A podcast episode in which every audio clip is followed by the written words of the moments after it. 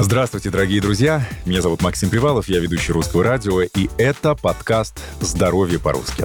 В наших выпусках мы будем говорить о том, как сохранить драгоценное здоровье, ведь давно известно, что профилактика превыше всего.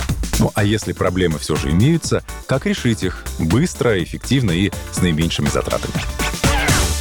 Если хочешь быть здоров, закаляйся, а также еще просвещайся, что немаловажно, чтобы знать, как здоровье сохранить и что делать, если оно все же пошатнулось. Меня зовут Максим Привалов, это очередной выпуск подкаста «Здоровье по-русски». Сегодняшняя наша тема настолько глобальная, что за один выпуск ее, конечно, не раскрыть, потому что о сердечно-сосудистых заболеваниях можно говорить долго и с упоением. Начнем разговор с врачом-флебологом СМ-клиники, сердечно-сосудистым хирургом. Напротив меня Тахир Федорисович, Ирахмедов. Тахир, здравствуйте. Здравствуйте, Максим. Скажите мне, пожалуйста, наверное, врач вашей специализации очень редко бывает в отпуске, потому что, насколько я помню, э, сердечно-сосудистые заболевания – это самые распространенные заболевания на планете. Это так? Да, действительно, а, заболевания сердца и сосудов занимают лидирующую позицию а, в структуре заболеваемости вообще в принципе среди всех болезней. Помимо этого, отдельно, конечно, стоит отметить, что и в структуре смертности, к сожалению, ну, тут а, прямая зависимость, да? да так, самое безусловно. распространенное заболевание, соответственно, самая высокая смертность. Да, чаще всего умирают э, не только в нашей стране, но и в мире именно от заболеваний сердечно-сосудистой системы. Если позволите, я даже хотел бы привести несколько цифр да, печальной конечно. статистики. В мире ежегодно от сердечно-сосудистых заболеваний умирают порядка 20 миллионов человек. Наша страна, к сожалению, находится в лидерах по этой статистике. А почему, кстати?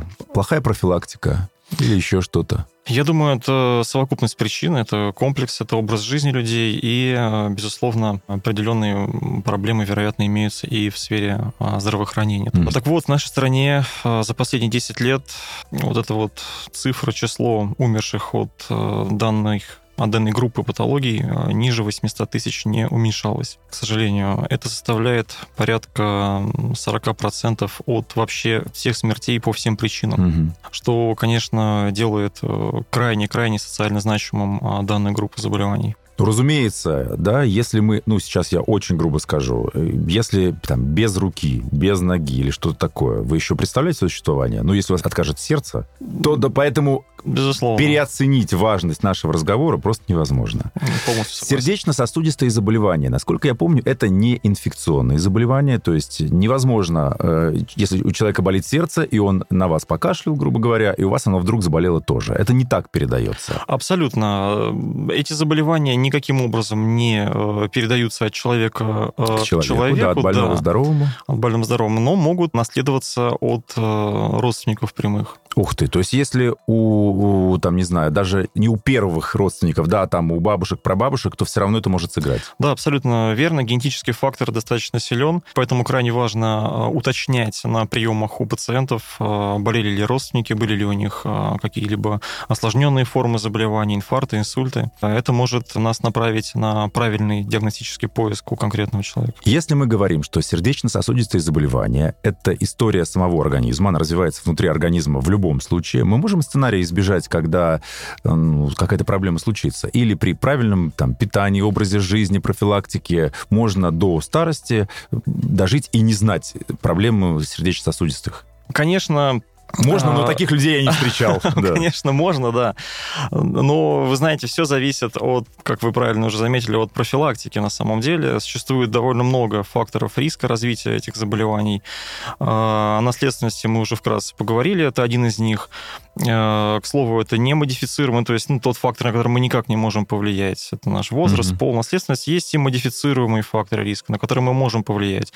И вот если задумываться об этом с достижением определенного определенного возраста, скажем так, да, как только мы приближаемся уже э, к цифре 40 и больше, то есть до 40 можно вести ну, достаточно вольготный образ жизни, да? После 40 ну, уже я, я думаю, что до 40 организм во многом нам простит э, какие-то наши прегрешения в этом uh-huh. вопросе, но после 40 это уже важная, такой, важная веха, надо следить за собой. Хорошо, как развивается все это? Можно ли избежать? Так вот, да, если коррегировать, да, корректировать эти факторы риска, если вовремя скажем так, задумываться об этом, если а, определенные мероприятия профилактического плана проводить, конечно же, можно, а, ну, если не избежать полностью, то как минимум отсрочить максимально этот момент. Что будет, никто не знает, и как организм поведет, тоже никто себя не знает. Но вот именно снижать риски в наших силах, и в силах врачей, и в силах людей, пациентов. Есть какие-то конкретные рекомендации или только общие? Не нервничать, высыпаться, не злоупотреблять, брать? Ну, смотрите, э, профилактика, она бывает э, направлена на недопущение развития самого заболевания, ну, то, mm-hmm. скажем так, у здоровых или относительно здоровых лиц. И бывает направленное на недопущение развития осложнений уже имеющегося диагностированного, выявленного заболевания. Это немножко разные вещи. Если мы говорим про первый э, пункт, здоровый человек, молодой, допустим, да, там 30-40 лет, э, то здесь важно обратить внимание на образ жизни в первую очередь. Избегать гиподинамии, то есть умеренные физические нагрузки крайне полезны. Э, избегать вредных привычек, э, злоупотребления алкоголя, алкоголем, э, какой-то там табакокурение. Энергетики, Энерг... это же вредная Энергетики, привычка. Энергетики, абсолютно вредная А привычка. вот кофе, кстати, ну, не знаю, как в других городах, в Москве боже, 8 чашек кофе люди выпивают за день, говорят, так это нормально. Нет, ну, я считаю, что не больше двух чашек э, в день, э, абсолютно нормальная доза, которая никак не повредит. Все, что больше, может иметь уже определенные последствия. А вот эти всякие модные штуки, рафы, лавандовые, это ведь тоже все кофе содержащая история? Тоже считается? Ну, безусловно, считается, да. Все, что содержит кофеин считается, безусловно. То есть две чашки, друзья, две, не больше. А бывает как? Две чашки, две баночки энергетика, еще пару, а может быть и не пару сигарет. Вот вам, пожалуйста. Ну, это нагружает, конечно, сердечно-сосудистую систему но пользы не несет точно никакой. Mm-hmm. Ну, то есть обычные такие ЗОЖ-рекомендации к сердцу имеют прямое отношение? Абсолютно, абсолютно. Хорошо. Это вот для, касательно здорового. Ну, здоровых людей, да. А вот если разные заболевания уже выявлены, соответственно, рекомендации будут специфические для каждого типа и вида. Да, безусловно, в зависимости от того, какое заболевание. Вот. Если гипертония, то это коррекция давления. Если диабет, то следить за глюкозой. Угу. Вот такого плана. Есть и другие болезни, конечно, за которыми надо следить. Ну, мы в общих словах обрисовали картину, да, сейчас будем в детали внедряться. Кстати, вот почему такое коварство именно у сердечно-сосудистых заболеваний? Почему они такие распространенные и такая большая смертность от них? Ну, распространенность напрямую связана с образом жизни современного человека. То есть хотите сказать, что раньше это не, не, не так было?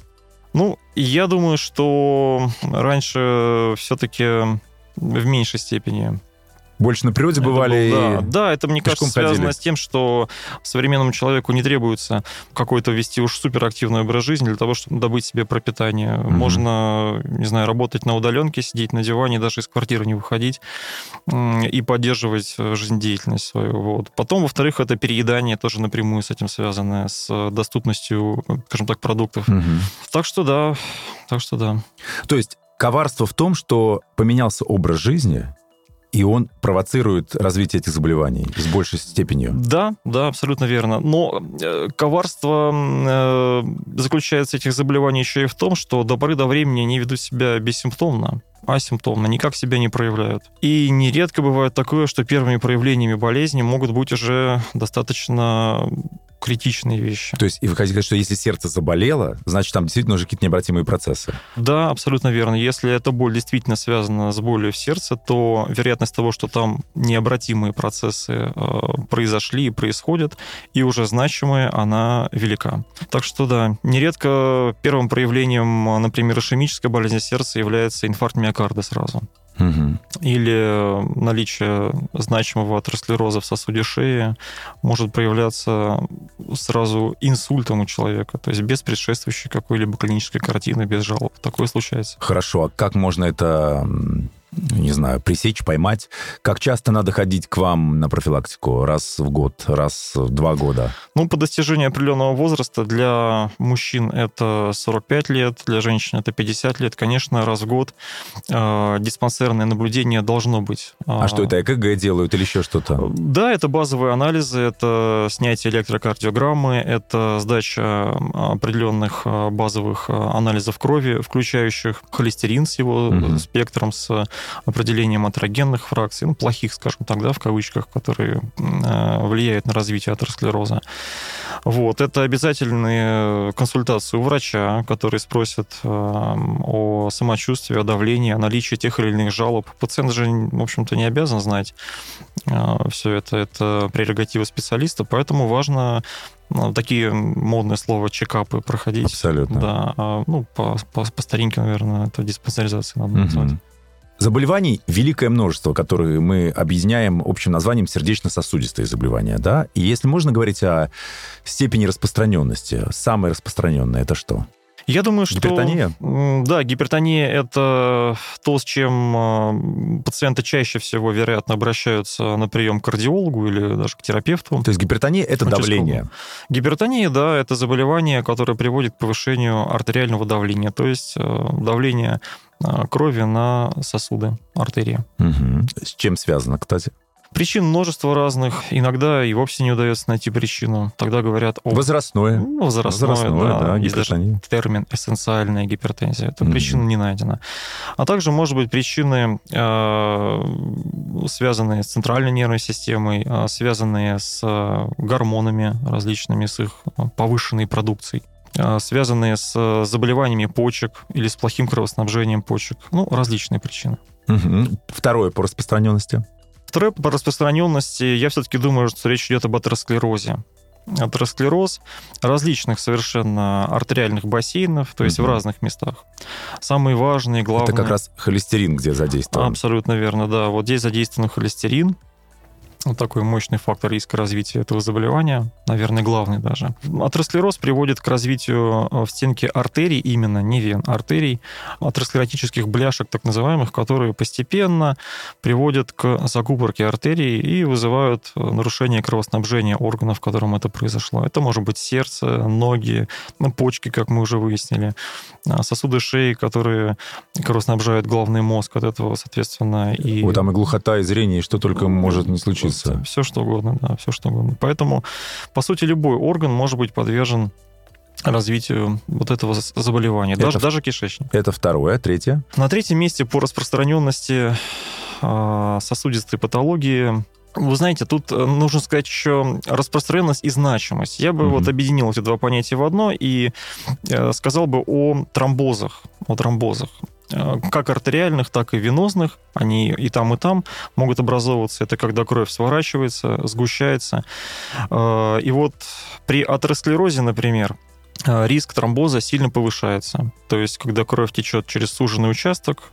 Да еще и тромб там, да. Да еще и тромб, да, это приводит, к, к сожалению, крайне нехорошим последствиям. Тромб может и в венах образовываться тромбозы глубоких вен, тромбоэмболии, вот такие диагнозы. Они тоже достаточно чистые и тоже, э, в общем-то, грозные. грозные. Ну, если в двух словах, э, причина возникновения этого недуга в чем?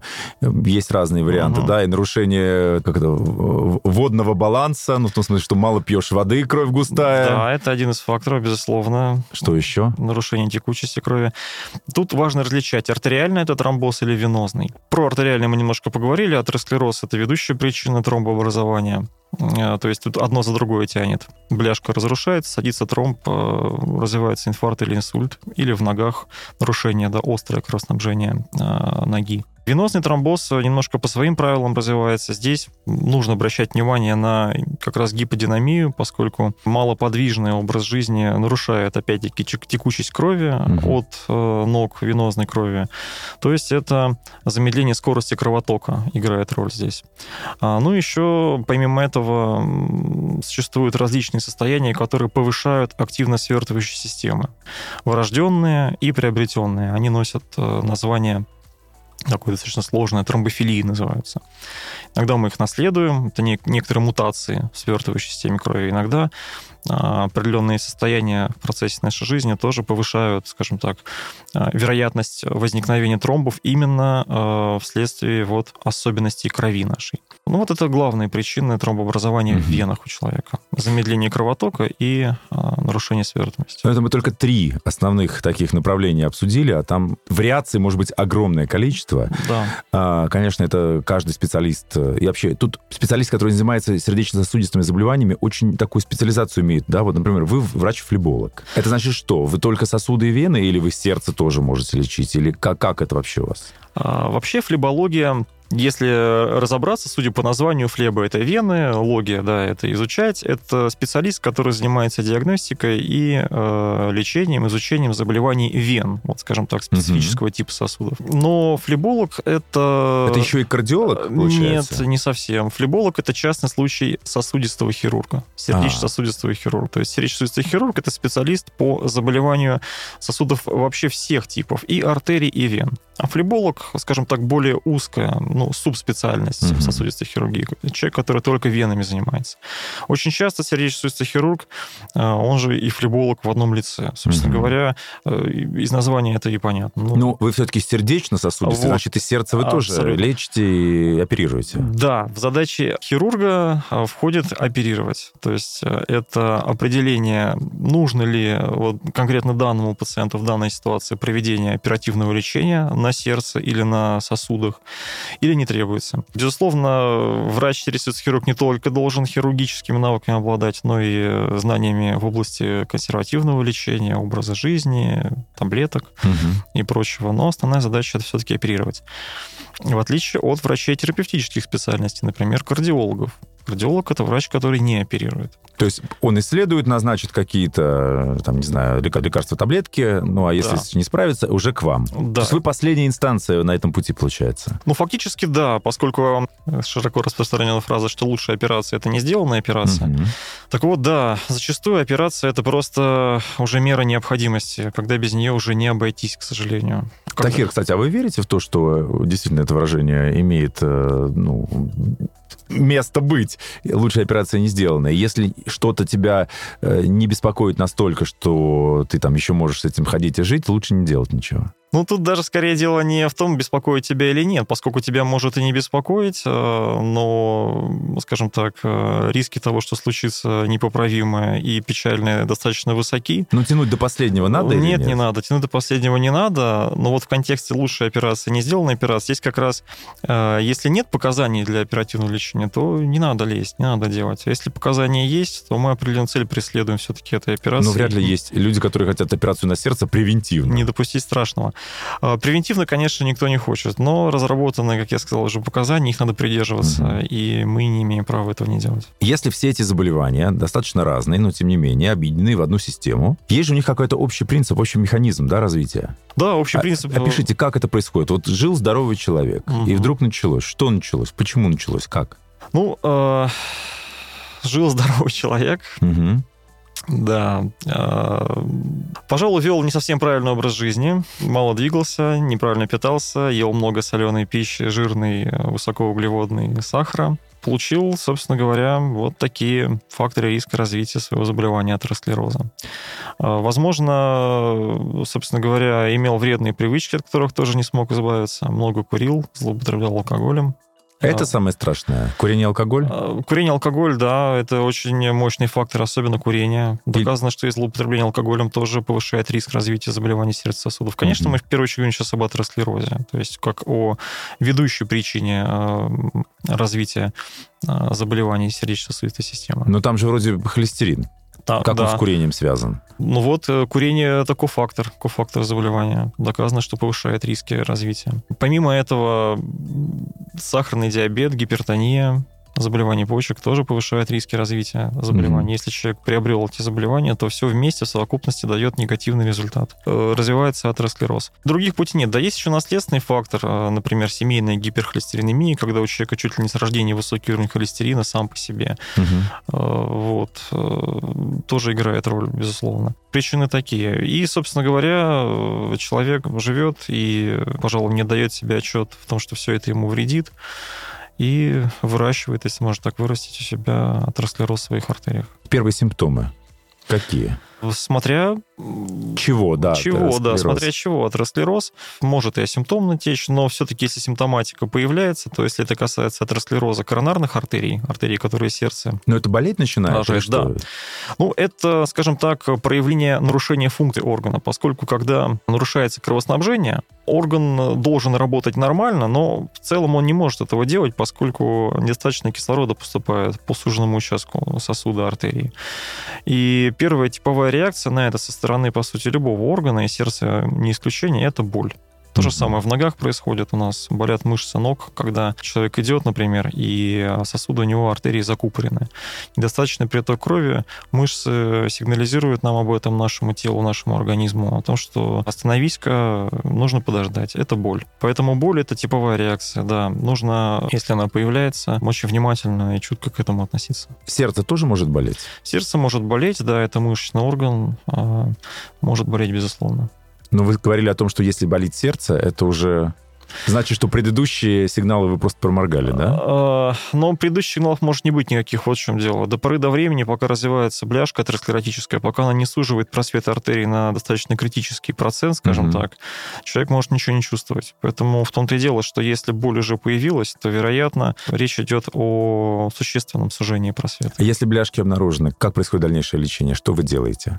Мы оцениваем э, процент сужения, мы оцениваем те исследования, которые предшествовали выявлению бляшек. Если там есть изменения, которые соответствуют плохому кровоснабжению сердца, то тогда мы э, рекомендуем пациенту хирургическое лечение. Ну и в случае, конечно, если э, эти бляшки суживают просвет артерии значимо. То есть это что, это иссякается, рассекается, делается шире или что, удаляется, вырезается? Как это происходит вообще? В зависимости, опять-таки, от того, где это находится, это может или иссякаться действительно, бляшка может физически ну, выниматься просто угу. из сосуда с последующим формированием, ну, скажем так, правильной геометрии, да, правильной формы сосуда. Может э, бляшка прижиматься к стенке сосуда э, специальным таким сетчатым устройством, сеточкой, которая похожа внешне на пружинку от авторучки. Это называется mm-hmm. стенд.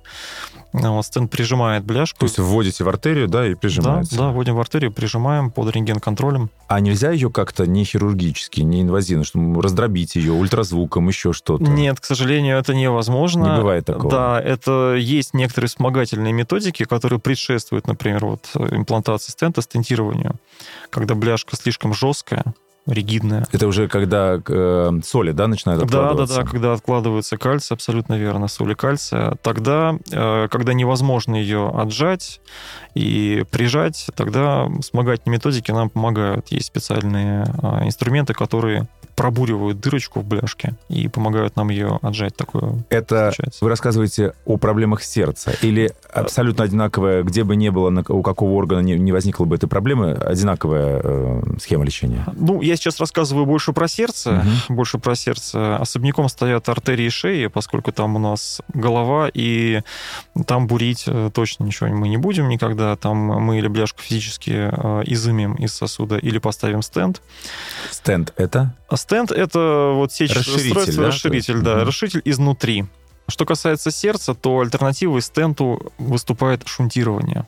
Шунтирование. Вот это как раз большая открытая операция, в отличие от стентирования от стента. Стент через прокол ставится без общей анестезии, без разрезов, а вот шунтирование делается через разрез. То есть предыдущая операция — это достаточно Щадящая, да. Да, ты хотел сказать легкое, но можно ли это слово употребить? Ну, все же нет, поскольку...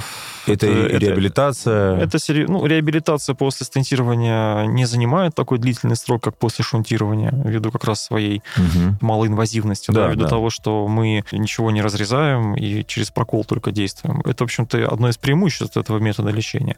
Но все же это серьезная операция на сердце, требующая высокого мастерства, с возможными осложнениями, к сожалению, тоже свои своими. Поэтому э, нужно относиться серьезно к этой операции тоже. Это выглядит только, знаете, как э, видеоигра какая-то. Смотришь на монитор, что-то там двигается, на изображении что-то там где-то ставится, но это все серьезно.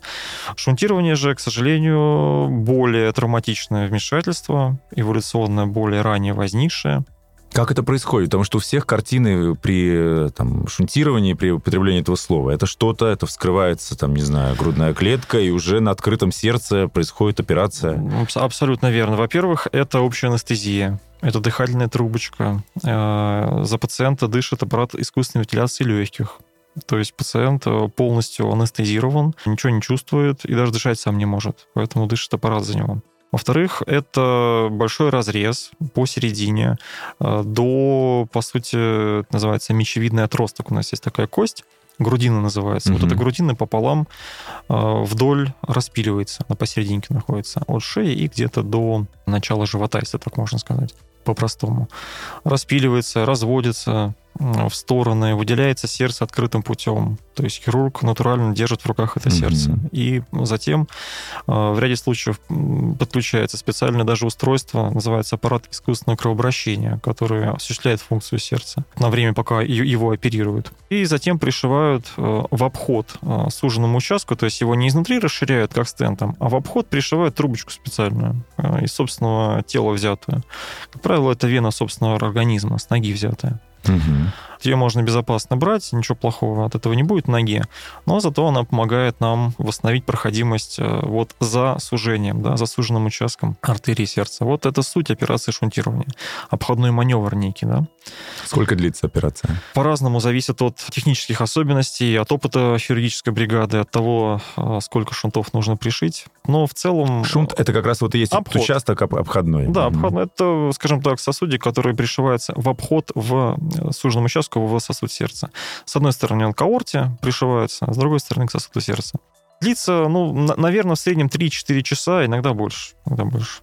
Угу. Операция. После этой операции тяжелая реабилитация, стационар, да, конечно же. Тяжелая операция, нужно длительное время носить бандаж, который нужен для того, чтобы грудина срослась. Нельзя лежать на животе, нельзя лежать на боку, только на спине. Это кровавая операция, сопряжена с кровопотерей, снижается гемоглобин, требуется восстановление гемоглобина, наблюдение минимум 10 дней в стационаре. И, в общем-то, ну, достаточно сложная и тяжелая реабилитация после таких операций. И в центре сердечно-сосудистой хирургии, где вы как раз работаете, эти операции проводятся, вы проводите сами? Стентирование. Стентирование проводится, угу. я провожу в том числе сам, а шунтирование мы не проводим.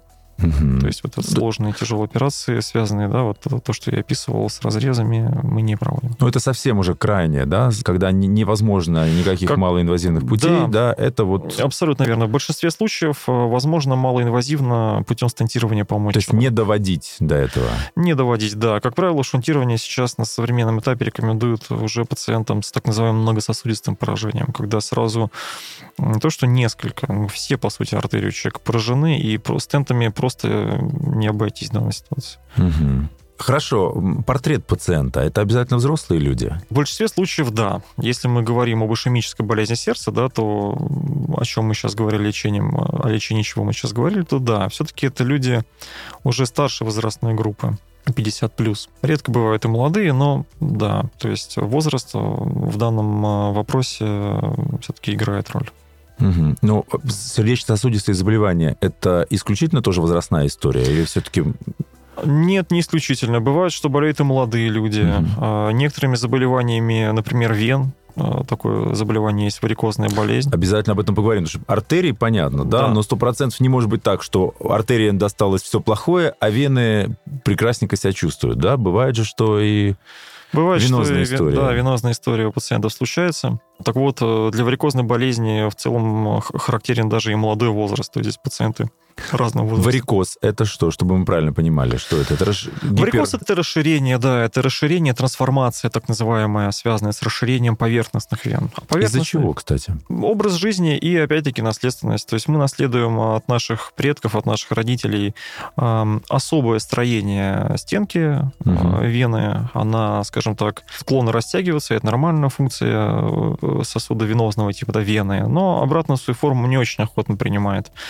У некоторых пациентов, к сожалению, так. Это приводит э, к тому, что э, вены растягиваются, но не восстанавливаются. Ну, это медикаментозно лечится или это, опять же, И хирургия? образ жизни, образ жизни. То есть это статические нагрузки на ногах, часто это работа. Угу. Ну, это, при, это болезнь прихмахеров, говорят обычно, учителей. Хирургов хотя, тоже, кстати. Хирургов, да. Хотя это совершенно не так. Это, я как человек, который не проводит на ногах много времени, но обладатель наследственности, угу. то есть у меня вот по мужской линии у отца тоже варикозное расширение вен. И даже там, пришлось э, делать операцию. То есть это такая история, да. Безусловно, да. Что, ну, скажем так, э, мы говорим о факторе риска, который угу. реализует, но ситуации разные бывают. У кого-то вот, э, к сожалению, и без каких-то тяжелых статических нагрузок это может реализоваться. Ну, Это как э, профилактируется, во-первых. Во-вторых, как понять, что это с вами случилось. Это тоже будет боль, угу. это может быть что? Это вы просто выпирающие вены, синеть нога у вас будет. Как это все?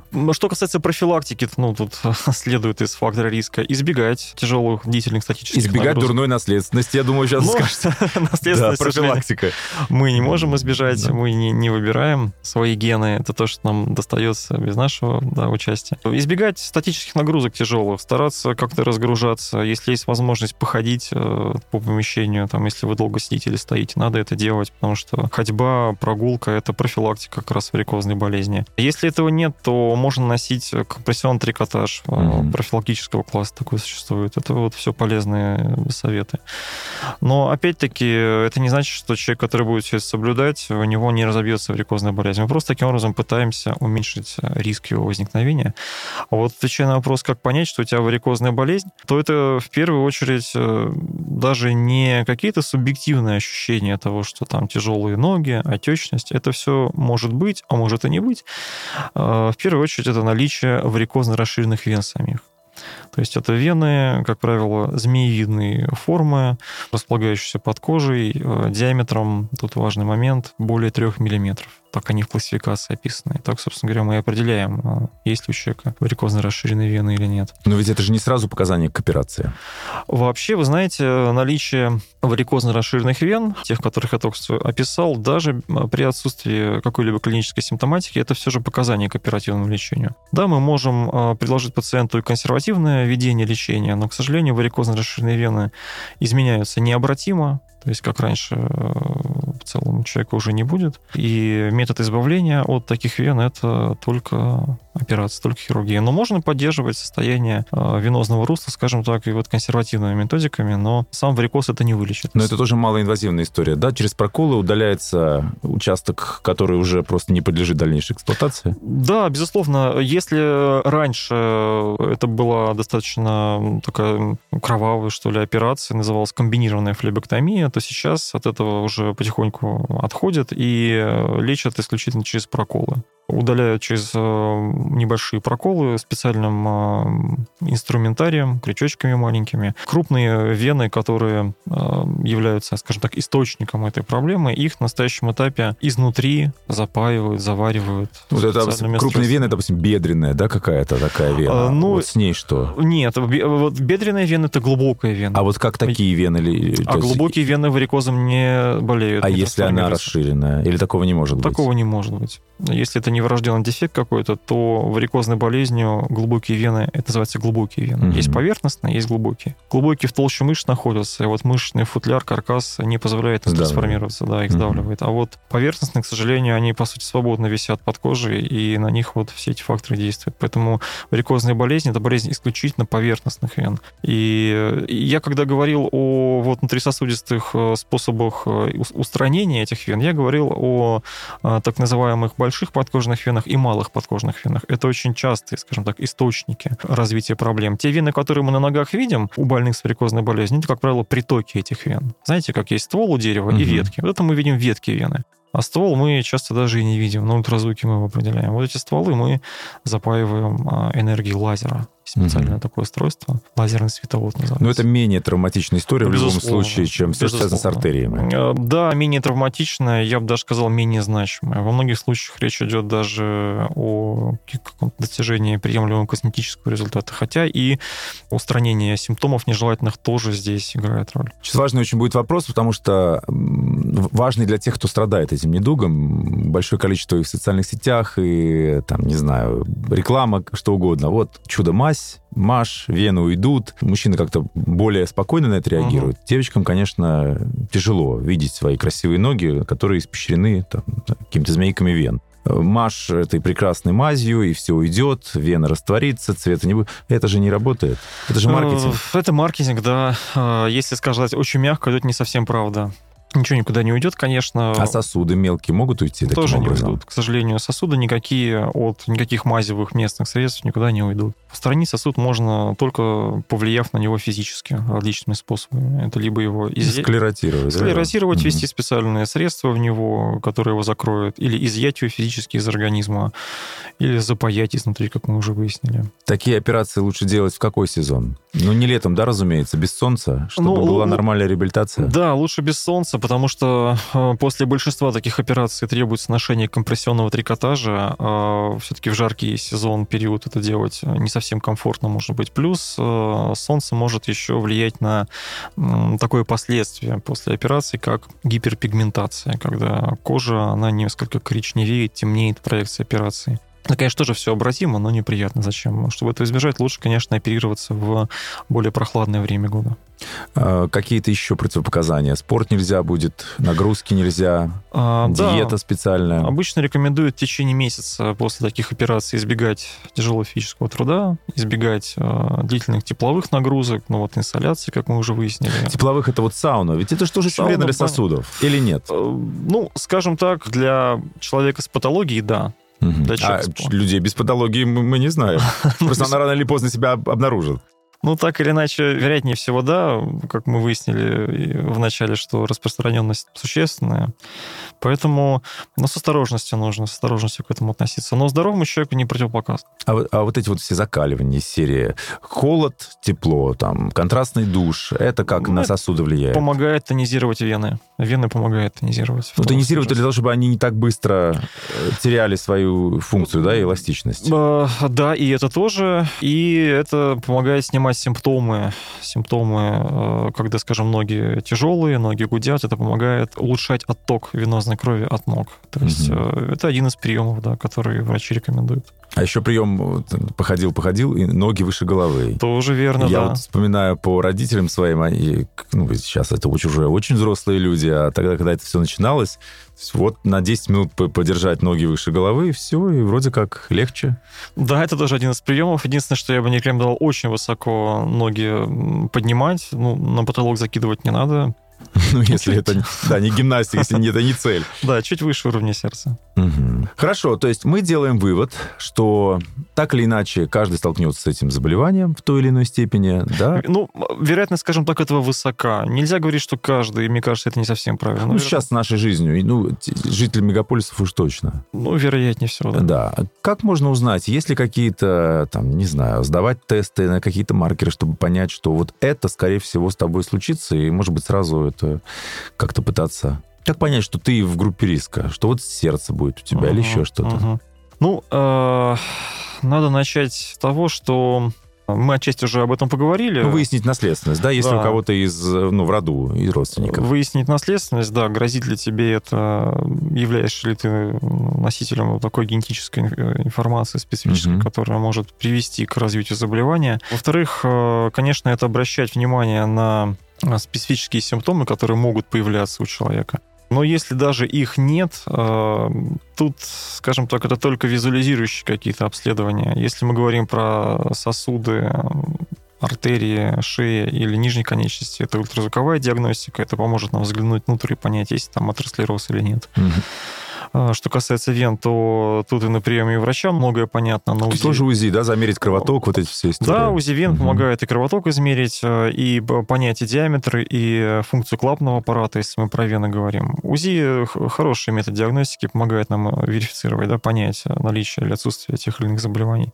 В анализах крови может насторожить высокий уровень холестерина. Э, Иногда бывает он очень высокий, даже у молодых людей. Это может быть сопряжено с э, как раз наличием даже асимптомных бляшек, э, которые себя никак не проявляют пока у человека. Также стоит обращать внимание на повышение артериального давления. Если человек периодически оно повышается, он тоже в группе риска находится, в зоне риска.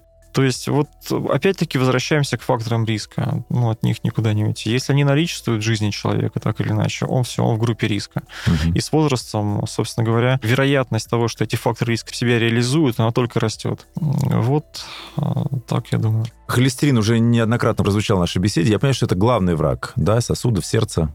Да, это главный враг э, и главный фактор э, развития атеросклероза, самый главный. Если процесс запущен, вы об этом узнали. Если вы кардинально меняете жизнь, все, вредное не едим, не грешим, ложимся, когда нужно, не употребляем ничего. Но процесс-то уже запущен, уже не остановить ничего. Или, или можно? Остановить. Э, вот именно влияя таким образом на сам процесс, мы можем его замедлить. Это одна из задач э, лечения и профилактики, да, дальнейшего развития этого заболевания. Организм может эту бляшку сам разобрать, уничтожить? Ну, к сожалению, обратное развитие, инволюция да, бляшки, она невозможна. Это казуистика.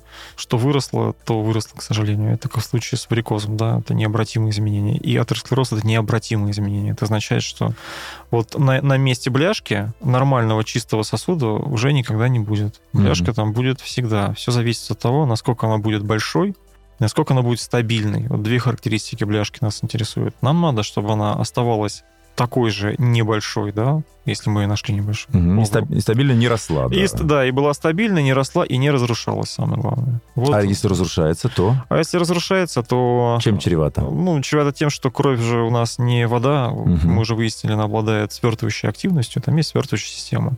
Типовая реакция нашей крови на контакт с эм, повреждением, с травмой, это образование тромба. Mm.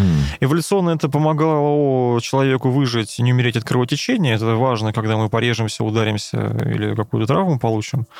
А, но, к сожалению, есть вот такой патологический момент образования тромба в просвете сосуда.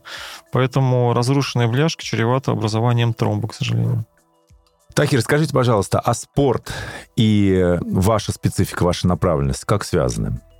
Я имею в виду, ну, если вены, соответственно, никаких тяжестей нельзя поднимать. Если сердце, то никаких кардиоупражнений нельзя делать. Или нет. Или все можно, и, пожалуйста, ходите в спортзал, бегайте 5 километров, марафон, полумарафон, и ни в чем себе не отказывайте.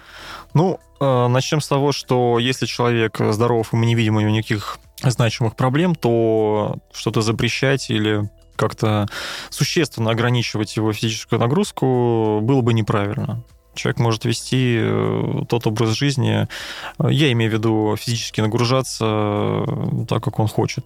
Что касается людей с патологией, то вы правильно заметили, что при варикозной болезни физические нагрузки, сопряженные с повышением внутрибрюшного давления, mm-hmm. не очень полезны. Ну, грубо говоря, тужиться нельзя, Туж... тяжесть поднимать. Тужиться да. нельзя, да. Вены ну, и так расширены, а вы ее еще больше нагружаете. Ну, верно, но не то, что нельзя. Я как бы придерживаюсь вот какого мнения в этом вопросе.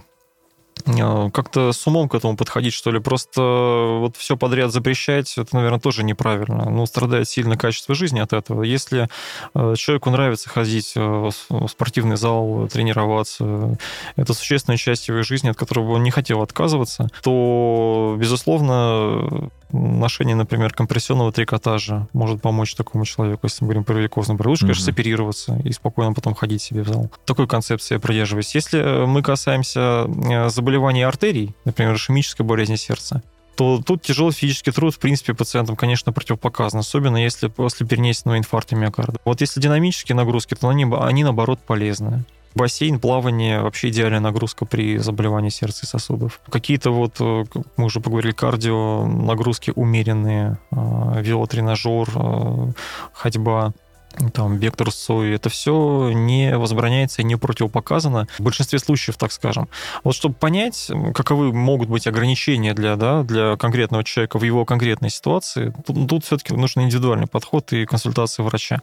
Вот так как-то для всех э, единую концепцию сформулировать, ну, все-таки нельзя. От, от многих факторов зависит. Ну и тоже без фанатизма. Если вы никогда не бегали и вдруг решили Безусловно, пробежать марафон, да? Фанатизм, если ты больной человек, это уже, в принципе, угу. не слово больной. Если у тебя есть заболевание, да, то это уже не про фанатизм, конечно.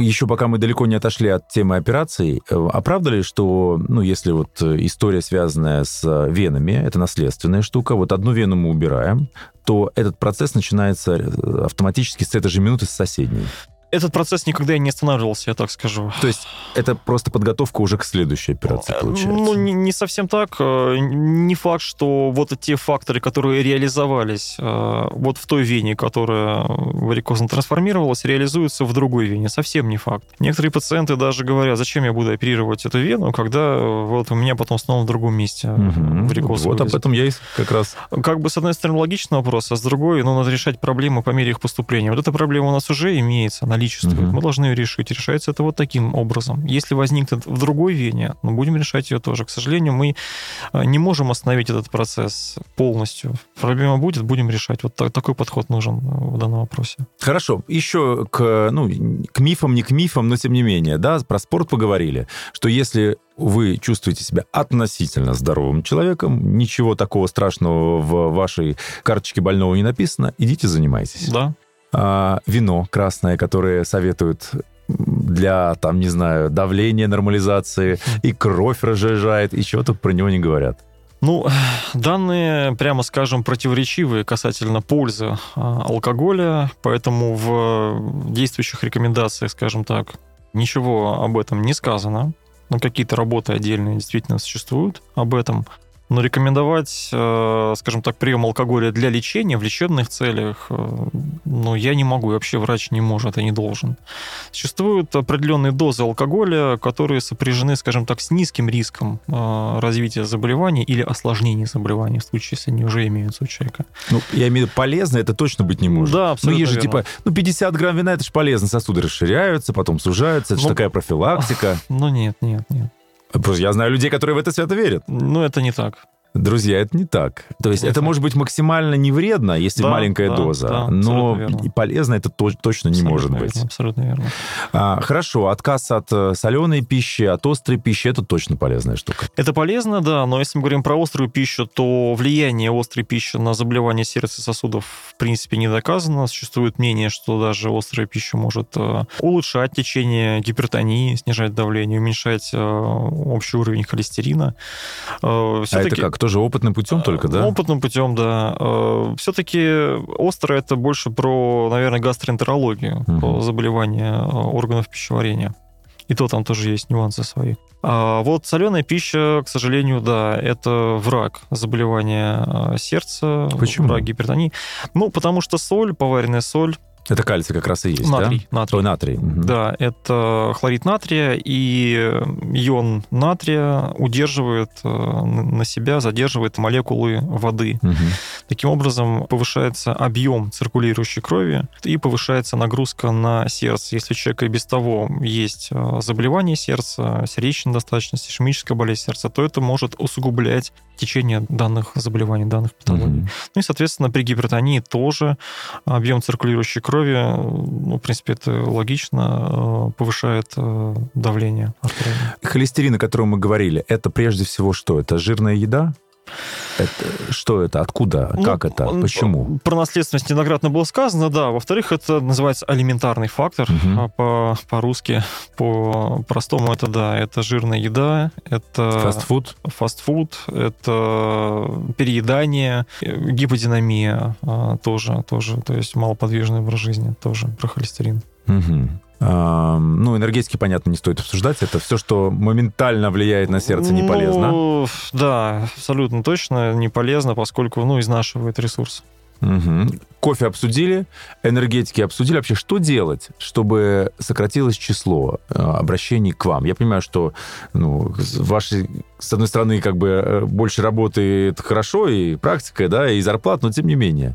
То есть люди должны что, Если- быть ответственнее или как? К Если, себе? если мы обращаемся к человеку, Мгм. то ну, ну, нужно повышать информированность людей о том, что такое заболевание сердца сосудов, как они себя проявляют, о том, что с этим можно бороться, что нужно своевременно обращаться к врачу. Очень важно своевременное обращение. О том, что по достижении определенного возраста, или если вы э, являетесь, э, скажем так, членом группы риска, да, входите в группу риска, вот э, у вас есть факторы риска, то даже без каких-либо симптомов нужно все-таки проходить определенные вот эти обследования, чекапы. То есть это какая-то работа, собственно, пациента. Он должен знать, что это существует, и должен понимать, когда к врачу нужно обратиться. Вот о чем речь.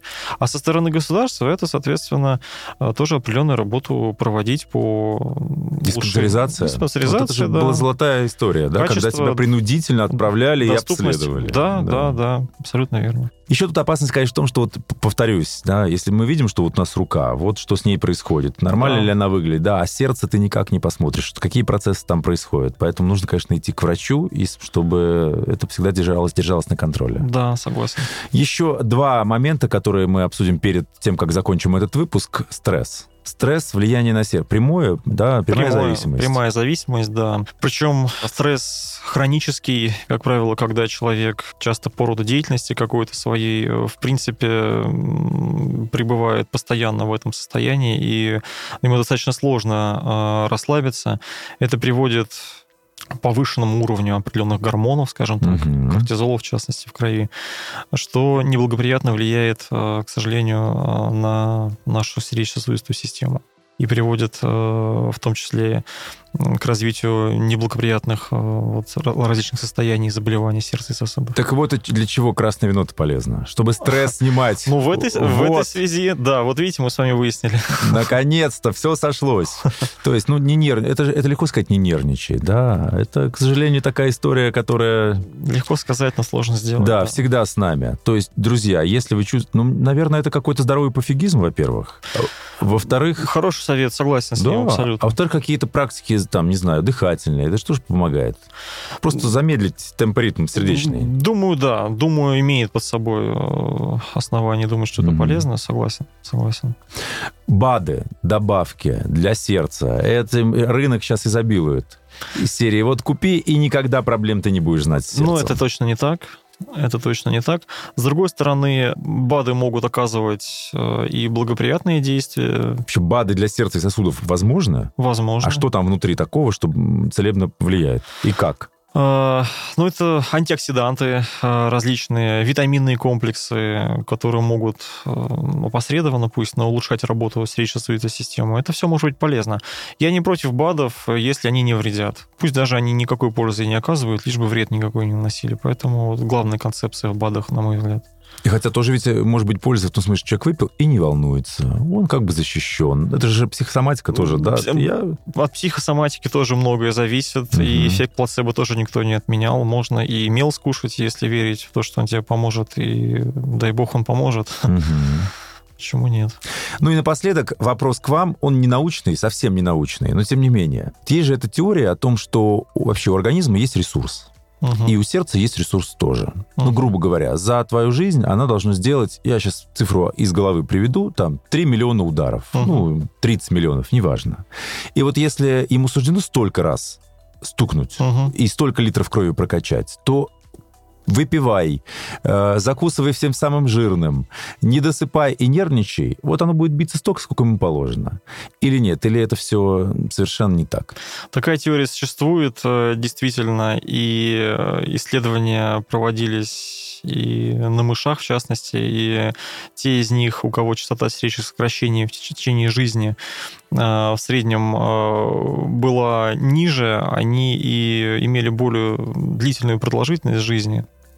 Вот, я думаю, что все это в какой-то степени применимо и к человеку. И нормальная частота сердечных сокращений, ну, где-то в районе от 55 до 70 в покое. Если пульс, ее, пульс да, mm пульс. Если ее придерживаться, то, на мой взгляд, это продлит здоровье сердца. А это придерживаться это можно как не нервничать. Не нервничать. Да. Не Поэтому. Э, улыбайтесь, дышите спокойно, включайте наш любимый здоровый пофигизм, и пусть ваше сердце бьется ровно, долго и ровно столько, сколько и вам отмерено природе, верно? Поддерживаю вас, Максим. Верно. Прекрасно, спасибо. Если вдруг что-то мы не успели обсудить, мы, разумеется, вернемся к этой теме, потому что она обширна и многообразна. Но в любом случае все вопросы лучше задать доктору лично, правда, такие? Ну, конечно. Поэтому пригласите, пожалуйста, если вдруг есть какие-то проблемы, как записаться к вам. А, я работаю в СМ-клиника. Угу. Вы можете записаться онлайн или по многоканальному телефону, а, позвонив в колл-центр. Вот, приходите на прием, обязательно во всем разберемся. Спасибо огромное. Мы беседовали, напомню, с врачом-флебологом СМ-клиники, сердечно-сосудистым хирургом Тахиром Федорисовичем Ирахмедовым. Тахир, Спасибо. благодарю за встречу. Спасибо, Максим. Будьте здоровы, пожалуйста. Подкаст «Здоровье по-русски» непременно вернется. До да, свидания. хотели что-то сказать? Нет. А, у нас, у нас культурный доктор в гостях, поэтому до свидания. До свидания, спасибо огромное До свидания. за внимание. До свидания. Имеются противопоказания. Проконсультируйтесь со специалистом.